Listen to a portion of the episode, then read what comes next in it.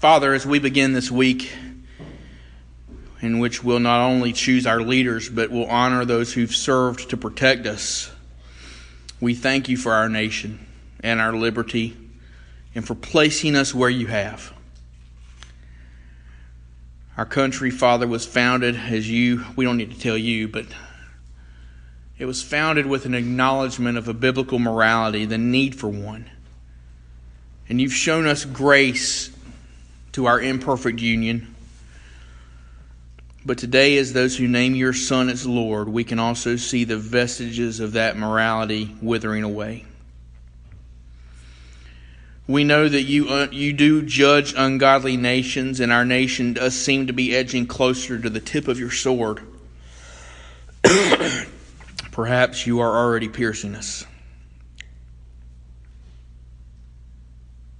So we plead on behalf of our country for grace. And if not, then graciously allow your people to be faithful, your church to proclaim the gospel, to live maybe no longer as a moral majority, but as a prophetic minority of exiles who hope in Christ. We ask this in Jesus' name. Amen. Beloved, two days before this election comes to an end, and I think we can all agree we're a long, long way from those men in Philadelphia who signed their names and pledged their lives, their fortunes, and their sacred honor for the cause of liberty from Great Britain. There hasn't been much to smile about when it comes to this election, but one thing did make me laugh. Uh, it was a picture of Queen Elizabeth and a message advocating that we should, under the circumstances, just give up independence and make Great Britain great again. Turn to Psalm 146 with me. We're not going to return to Great Britain, but in two days, barring an election controversy or one of the candidates not getting to 270 in electoral votes, we will have a new president elect.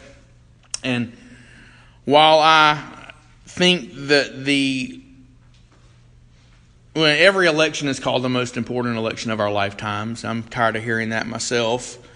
I do think there's been more anxiety and even fear about this election than any in my lifetime. And to that end, I don't want to be overly political from the pulpit this morning. And I regret that many who are supposed to be ministers of the gospel sometimes seem to put politics ahead of the gospel. One megachurch pastor I saw on a cable news station this week said that it was morally inexcusable not to enthusiastically vote for a particular candidate.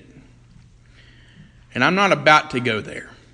Um, but I do feel as your pastor, as one accountable for your souls that it is my responsibility to speak to the state of our union and this election for a little bit and to bring the Word of God to bear on it. Um, and I think, in fact, I know that when we do that, when we do bring the Word of God to bear on it, there are some ways I know every one of us can win this election. So this morning is different. Instead of one text, I'll have several, but home base will be Psalm 146. And I won't ask you to turn anywhere else. I'll just ask you to listen. But Psalm 146, and I just want to talk to you a little bit and maybe think through some principles to remember on Tuesday night and some things that will still be true on Wednesday morning, regardless. Psalm 146, look at verses 3 and 4. Do not trust in princes, in mortal man in whom there is no salvation. His spirit departs, he returns to the earth. In that very day, his thoughts perish. The first principle that we need to remember this morning from God's Word is that remember not to place your hope in leaders.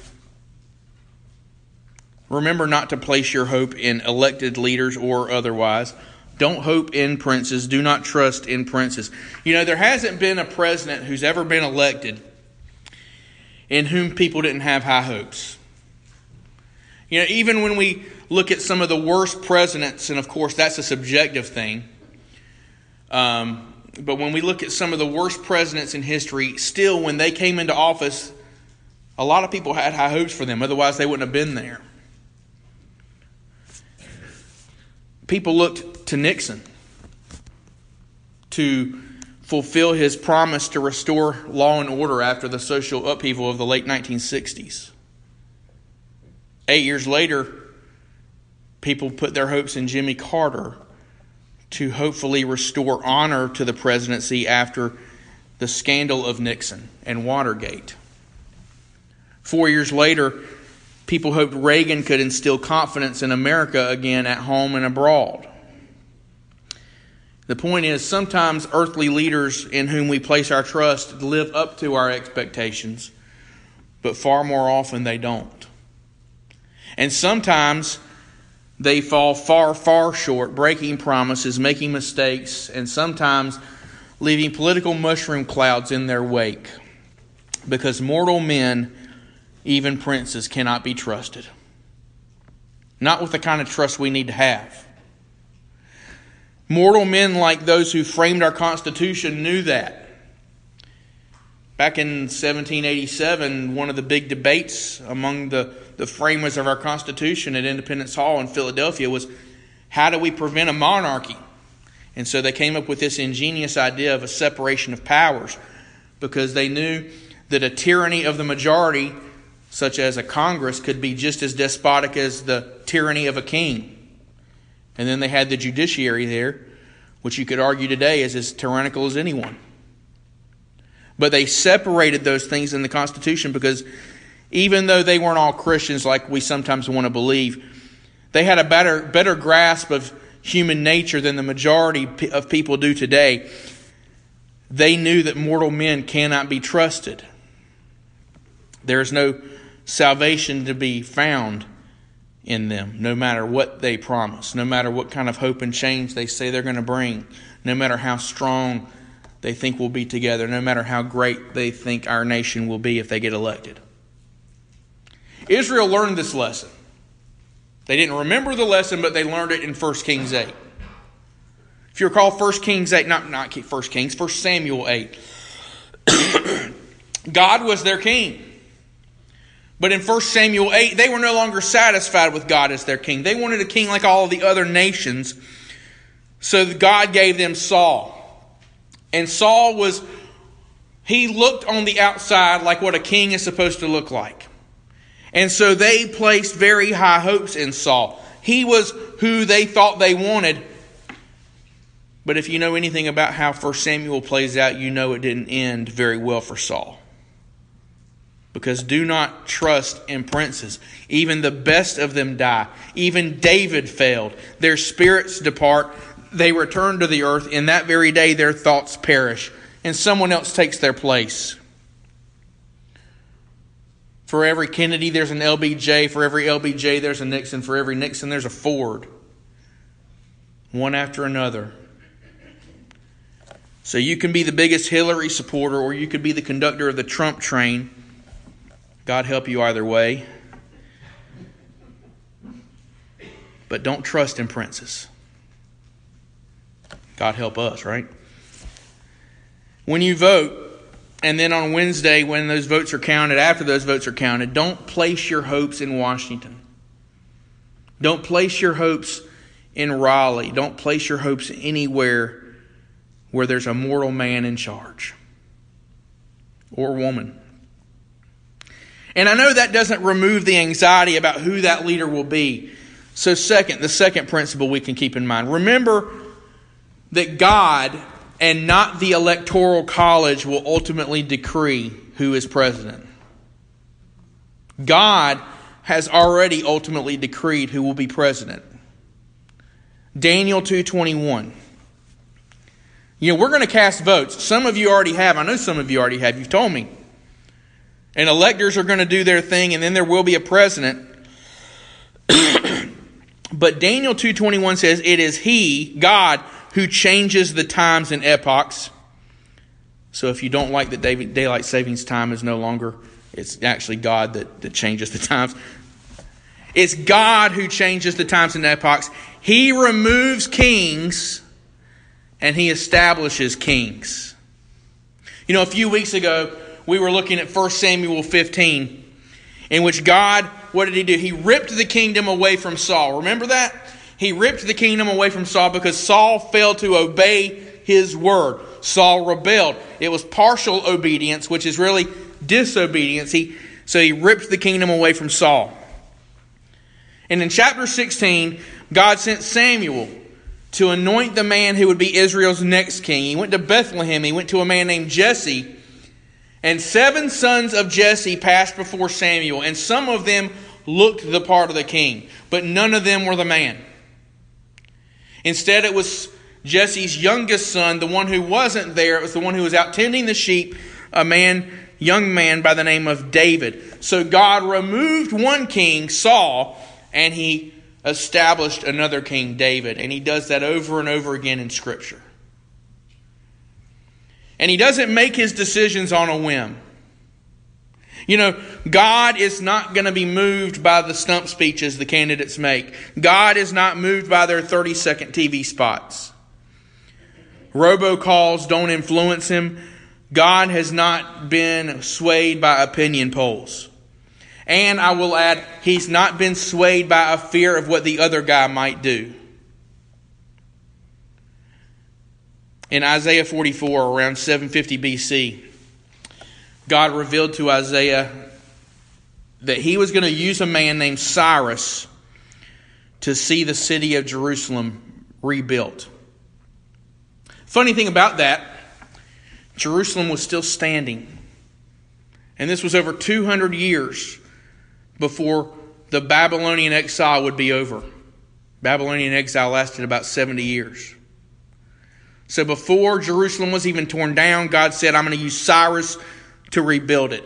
And the events of the next 200 years did not influence God one bit. Cyrus the Great, the king of Persia, which was not the predominant empire when God said this, he is the one who brought an end to the Babylonian captivity. You read about this in the end of Second Chronicles and at the beginning of Ezra. Because God changes the times, God changes the epochs. God will bring an empire up and God will bring an empire down. He removes kings and he establishes kings. So whoever our next president is, Trump, Clinton, or whoever, whoever controls the House, the Senate, the governor's mansion, God is in charge he ultimately decrees who will be president. So, third, God is going to determine who is there. Third thing, remember that God directs the hearts and decisions of those in power once they get there, too. And as hard as that might be to understand, it's true. And He does it for His purposes. Proverbs 21 1 The king's heart is like channels of water in the hand of the Lord. He turns it wherever He wishes. If you take those exiles who returned to Israel, for example, after Cyrus made that decree, they returned to Israel. But they were opposed when they got there. People around them were not happy the Jews were back. And so many of them wrote to the king.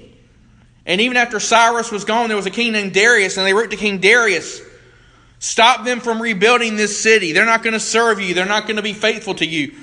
They're going to build a temple to their God. They're going to do their own thing. They, they, they were trying to prevent the Jews from carrying out the rebuilding of Jerusalem. But in Ezra 6:22 we read, "And they observed the feast the exiles they observed the feast of unleavened bread 7 days of joy." For the Lord had caused them to rejoice and had turned the heart of the king of Assyria toward them to encourage them in the work of the house of God, the God of Israel. God turned the heart. God directs the direction of a king for his purposes. And by the way, sometimes he does that for judgment too. Lest we think that God is only doing that so good things will happen. God does that so that bad things will happen too. Is it not He that brings good and calamity, the prophet says. God has directed the hearts of even America's worst presidents. His fingerprints are all over history and the decisions of history's leaders for His purposes. And it's true of the man who has been in the Oval Office for the past seven years, nine months. And it'll be true of whoever is sitting in the Oval Office come January 20th. God will direct the hearts and decisions of those in power for His glory, for good or for bad.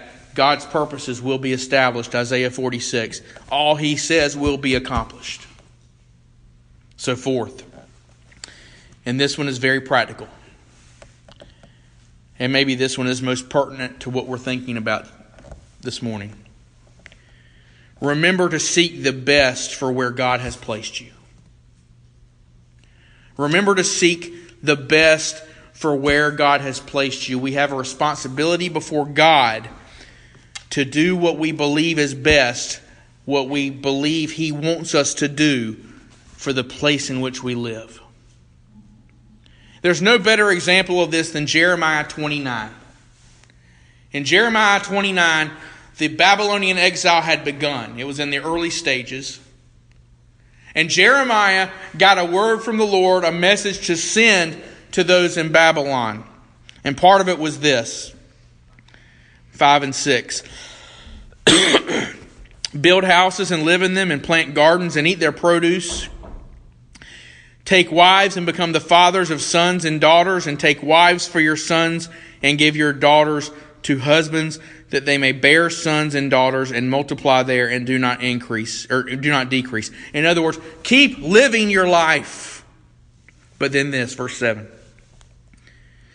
Seek the welfare of the city where I have sent you into exile.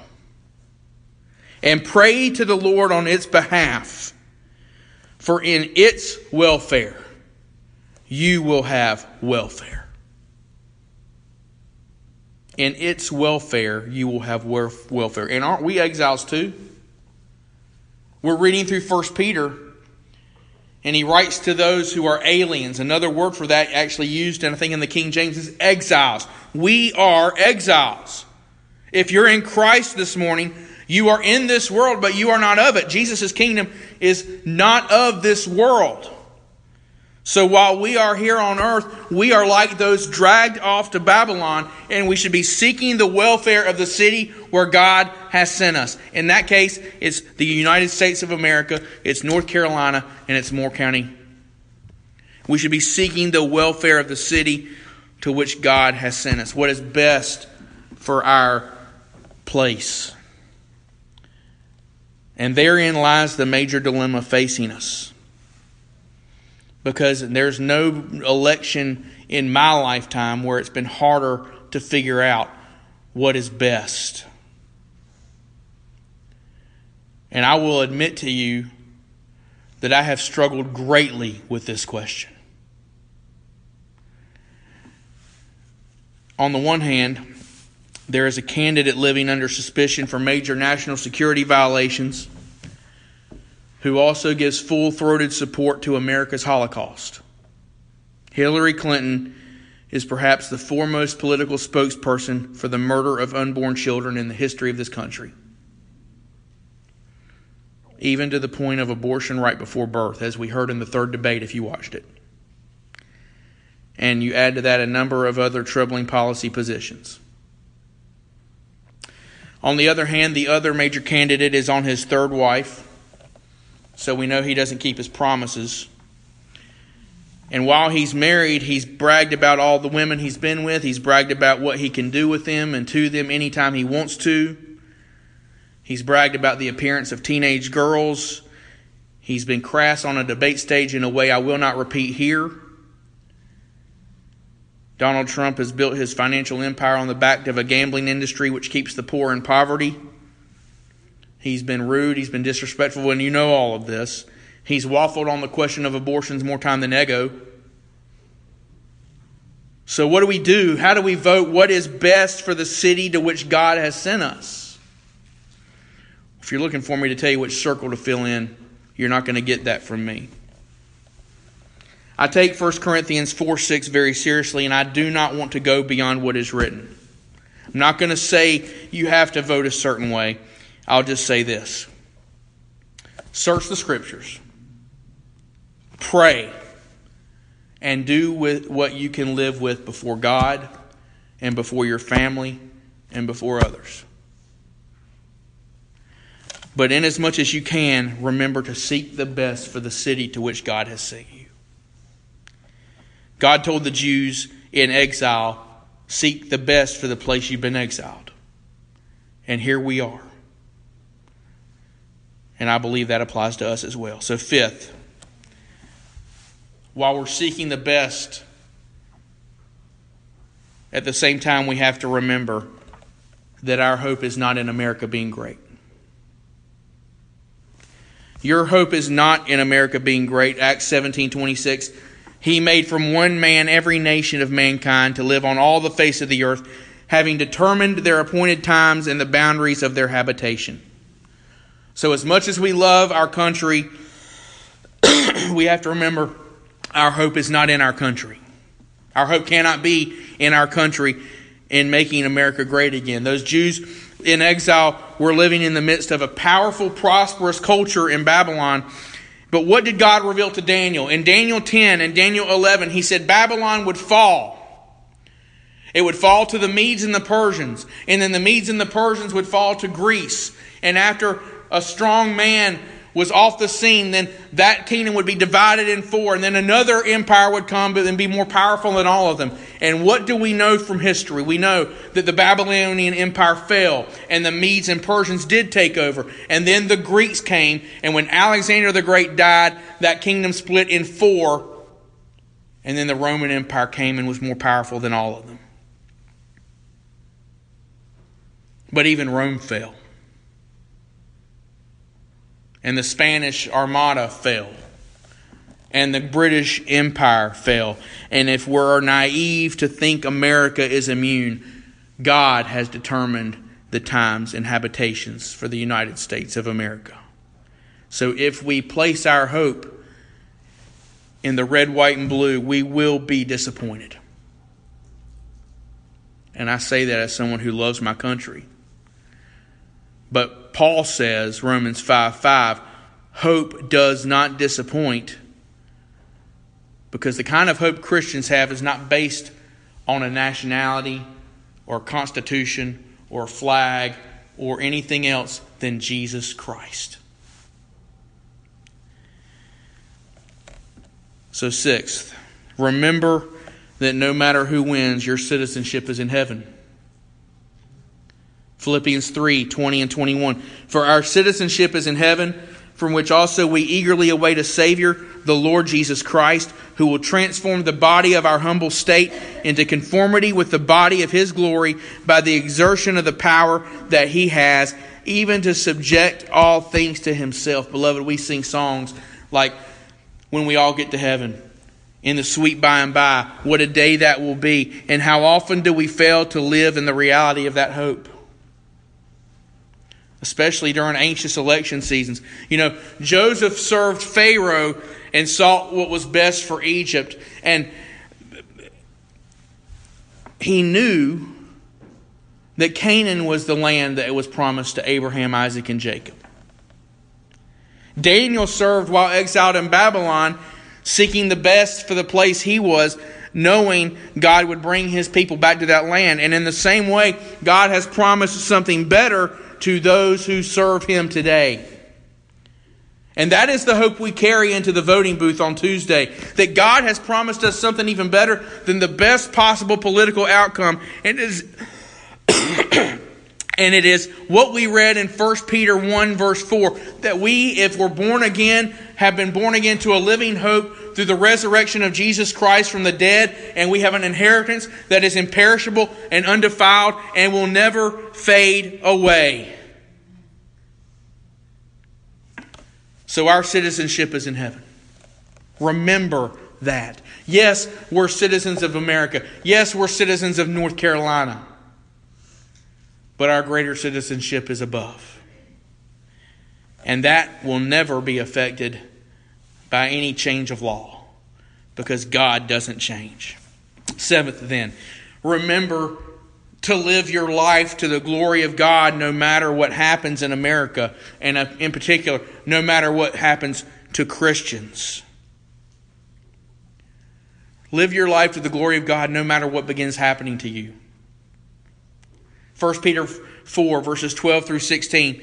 Beloved, do not be surprised at the fiery ordeal among you which comes upon you for your testing, as though some strange thing were happening to you. But to the degree that you share in the sufferings of Christ, keep on rejoicing, so that at the revelation of his glory you may result with exultation.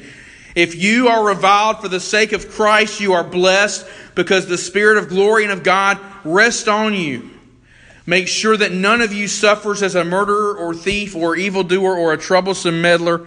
But if anyone suffers as a Christian, he is not to be ashamed, but is to glorify God in this name.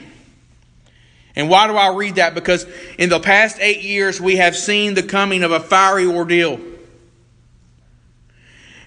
We have seen attacks on our religious liberties increase the freedom to act in accordance with our Christian beliefs, in accordance to what this book says, has come under fire in the name of erotic liberty, in the name of gender identity and cultural conformity.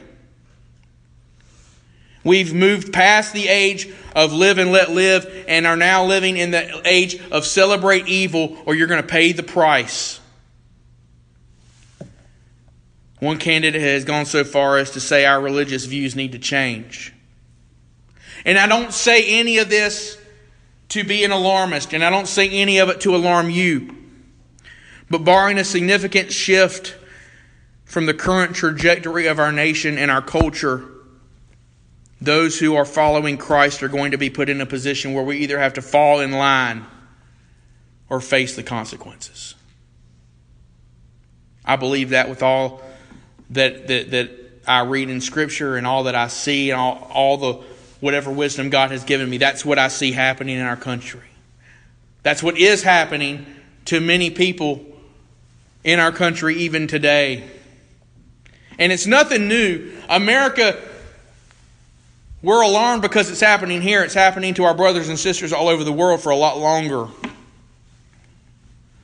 So, how will we live? How will we respond if and when we are confronted with the decision to be faithful to Christ or to our culture?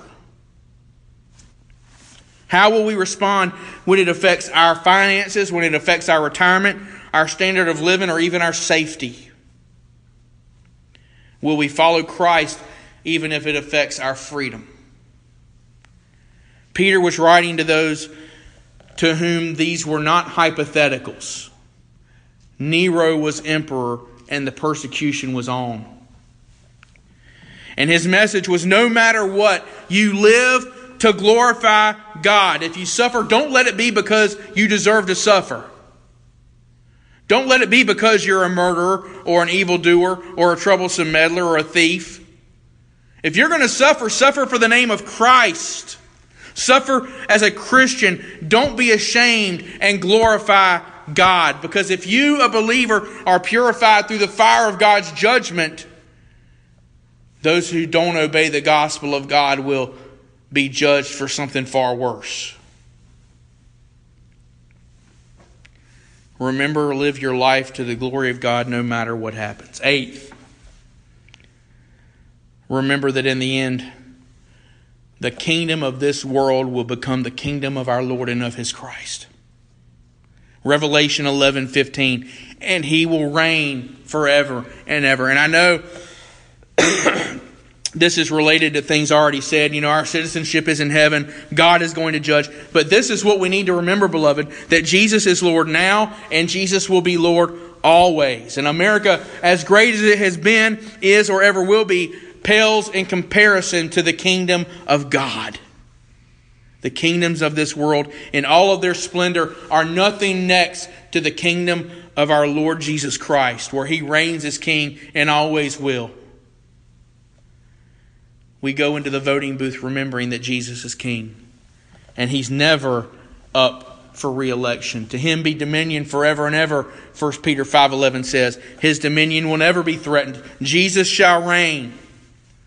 And we need to remember that and live in light of that. Ninth, and here's a practical one. Because this election season has been more divisive in the church than any I can remember. When I say the church, I don't necessarily mean Bethlehem Baptist Church. I've not sensed a lot of division among people in here about the election, and I praise God for that. But I do know that there are Christians who are conflicted about this. There are Christians who feel strongly you should vote, one way. There are Christians who feel strongly you shouldn't vote for other people. And, and there has been division. And maybe you have experienced it too. I will say, for those of you who are on Facebook, you can't avoid it. So, no matter who wins, remember we are to love one another. By this, all men will know you are my disciples if you have love for one another. John 13 35. And remember when Jesus said that? Right after, or right before, he was about to undergo the fieriest ordeal imaginable the cross. Love one another. He said that knowing almost all of them would die the death of a martyr. Love one another. And we still need to remember that whether it's Trump or Clinton or somebody else. We have to love one another and we have to love others and show them that true greatness only is in Christ. And that leads me to the last one. Tenth. Remember that no matter what happens in this election or in this country, you must repent and believe in the gospel of Jesus Christ. Hillary Clinton is not going to make your eternity great. Donald Trump cannot make your eternity great. One of the third party candidates, no. And neither will you either. You will not make your eternity great. We've seen in 1 Peter 1 3 that it's God who causes us to be born again. You must obey Him in faith because Jesus will make your eternity great. You must heed His words. You must repent and believe in the gospel. You must turn from your sins and entrust yourself to the one who died for those sins on the cross, bearing the wrath of God against you. And on the third day, he rose to provide victory. Most of you know I'm not optimistic about this election. I'm not pessimistic either because my hope is not in the greatness of America, but in the greatness of my Savior. And I don't, I think maybe the fact that I'm getting a little tired now from my sickness, maybe I'm, even in my speaking pattern this morning, it's coming across as a downer. And I certainly don't mean to do that. Because I'm not down. I'm discouraged by what I see in the world, but I'm not down because Jesus reigns. Amen. And for that, I want you to, if you still have your Bible open, look at first, um, not first, Psalm 146, and I want you to look at one more verse.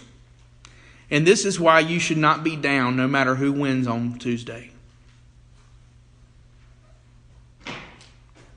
How blessed is he whose help is the God of Jacob, whose hope is in the Lord his God. Do not trust in princes, because your help is not in princes.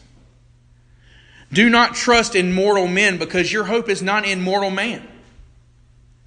Blessed is he whose help is in the God of Jacob whose hope, future faith, whose hope is in the Lord his God. No matter what happens Tuesday or for the next four years, hope in the Lord God.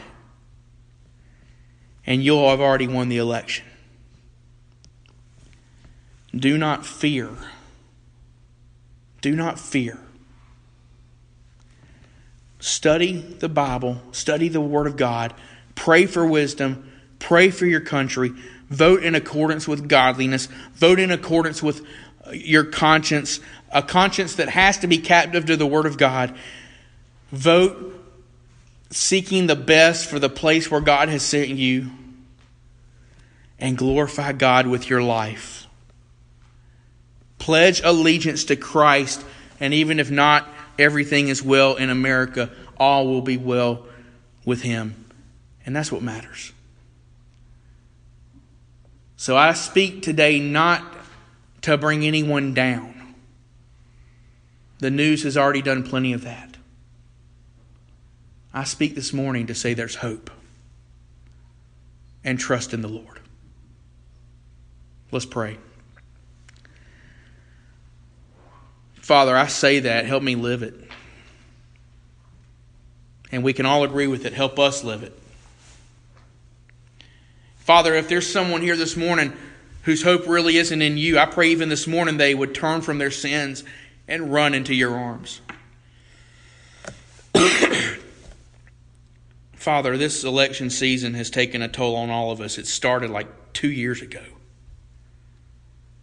And we're just bombarded with it day after day, night after night. And there's a scandal here and a scandal there. There's leaked emails and videotapes, and it's hard to feel good about anything until we look at your word. And blessed is he whose help is the God of Jacob, whose hope is in the Lord his God. Blessed is he whom you have chosen according to the foreknowledge of God the Father to be sanctified by the Holy Spirit, to obey Jesus Christ and be sprinkled with his blood, to have an inheritance that is imperishable and undefiled and will never fade away.